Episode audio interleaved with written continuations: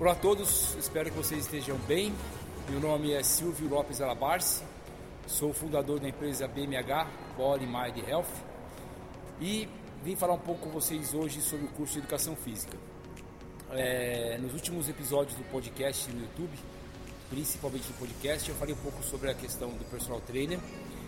É, coloquei também um material sobre um, uma palestra ao qual eu participei, como palestrante, sobre o personal trainer e o empreendedorismo. E agora eu resolvi finalizar todo esse conteúdo sobre a educação física, falando um pouco mais sobre da minha carreira e sobre o curso de educação física propriamente dito. Eu sou mestre e doutor em educação física e a minha vida começou nessa universidade, que é a Universidade de Mogi das Cruzes. Por isso eu comecei esse esse esse episódio, né, esse material gravando aqui nessa quadra. E a ideia é conversar um pouco com vocês sobre esse curso e fazer um tour aqui aonde eu me formei, nessa universidade, ao qual sem nenhuma demagogia ou puxa-saquismo, é o lugar ao qual eu tenho muito orgulho de falar que fui formado na Universidade de Monte das Cruzes, no curso de Educação Física. E o que mais que eu vou falar para vocês também? Mostrar um pouco aqui o campus. Então vai ser um bate-papo andando, né? Nada melhor do que fazer educação física fazendo movimento. É isso. Então, nesses próximos episódios, vamos falar sobre educação física e um pouco sobre minha carreira nessa universidade ao qual eu me formei. Vamos ver a vinheta aí e em seguida começar com o nosso assunto. Vamos nessa.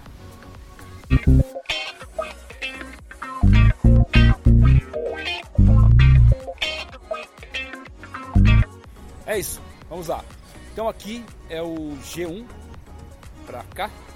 É um ginásio fechado aqui do campus e é a melhor quadra que tem, né? embora vocês verão que tem outras. E é onde eu fazia algumas aulas práticas nesse curso de educação física. O curso. Isso, vai dar para continuar.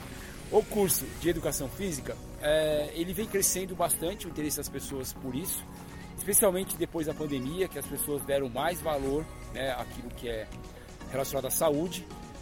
É, na, minha, na minha opinião, como professor universitário, e aí aproveito para também colocar para vocês que aqui foi a minha formação na década de 90 e eu é, dou aula como professor universitário aqui na própria universidade há nove anos. Que para mim é um orgulho muito grande ter me formado aqui, né? Conseguido fazer a minha, consegui, consegui fazer a minha especialização em fisiologia do exercício, o mestrado em reabilitação é, e depois doutorado em é, ciência da saúde. Todos as três pós pela Unifesp. E depois voltar aqui para o UMC como professor, claro que para mim foi uma alegria extraordinária, sem nenhum exagero na palavra. É, foi algo que na minha carreira eu plantei, literalmente, né? e depois colhi um desses frutos aí. Então aqui nós temos uma quadra externa, fiz algumas aulas práticas por aqui também. E como eu estava dizendo, a ideia é essa mesmo. Eu vou falar para vocês um pouco sobre, sobre o local e também vou agregar isso com, com a minha carreira de é, professor de educação física. É, na minha opinião, como eu estava dizendo, como professor, eu acho que está havendo um, digamos assim, um certo perigo, porque está crescendo essa possibilidade das aulas EADs. Eu não sou contra, evidente. Só que eu acho que da forma que está sendo colocada no Brasil, ela é um pouco arriscada, né? É, talvez faltando um pouco mais de, de cuidado técnico por parte dos professores, das universidades, do governo. E gosto muito de citar todo mundo, porque eu acho que quando há uma dificuldade ou uma nova forma de ensino no Brasil, todos nós somos responsáveis, não só o governo, não só o Ministério da Educação. Ok? Então é isso que eu acho que da, da educação física atualmente, mas está sendo um curso bastante procurado. Aqui, nessa parte interna, vai dar para ver um pouco melhor, que está com um pouco mais de claridade, é o G2. Então também é uma área de, de prática e na fase que eu estudei aqui em Mogi das Cruzes, na década de 90, tinha aproximadamente 400 alunos de educação física. Então, esses dois ginásios que eu comentei agora eram todos é, cheios.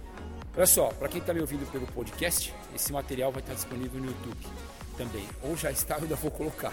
Mas enfim, é, em algum momento ele vai surgir por lá.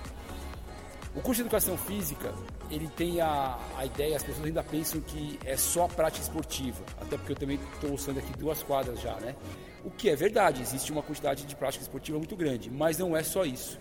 O curso de Educação Física envolve é, fisiologia do exercício, é uma das disciplinas que eu leciono aqui, inclusive, é, treinamento físico, envelhecimento físico, é, anatomia, é, citologia, que é a parte biológica, é, psicologia do esporte, pesquisa e mais uma é, educação, educação é, escolar, educação infantil, tudo isso daí está envolvido no currículo.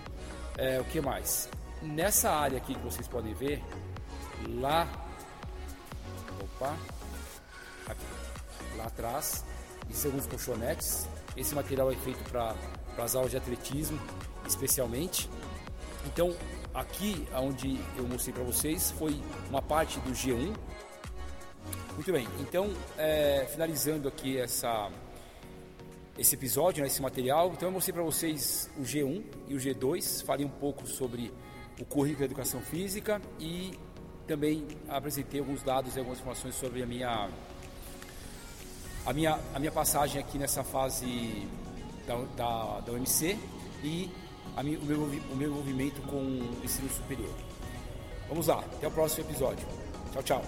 Ah, é, se vocês quiserem mais informações ou acessarem nas redes sociais, existe um link no texto acima, é, no texto inserido desse material que vocês podem acessar e por lá vocês conhecem outros, outros acessos que eu tenho, que é o meu próprio currículo profissional, que a gente chama de currículo Lattes, né?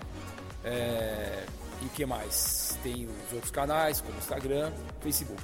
É isso. Até mais.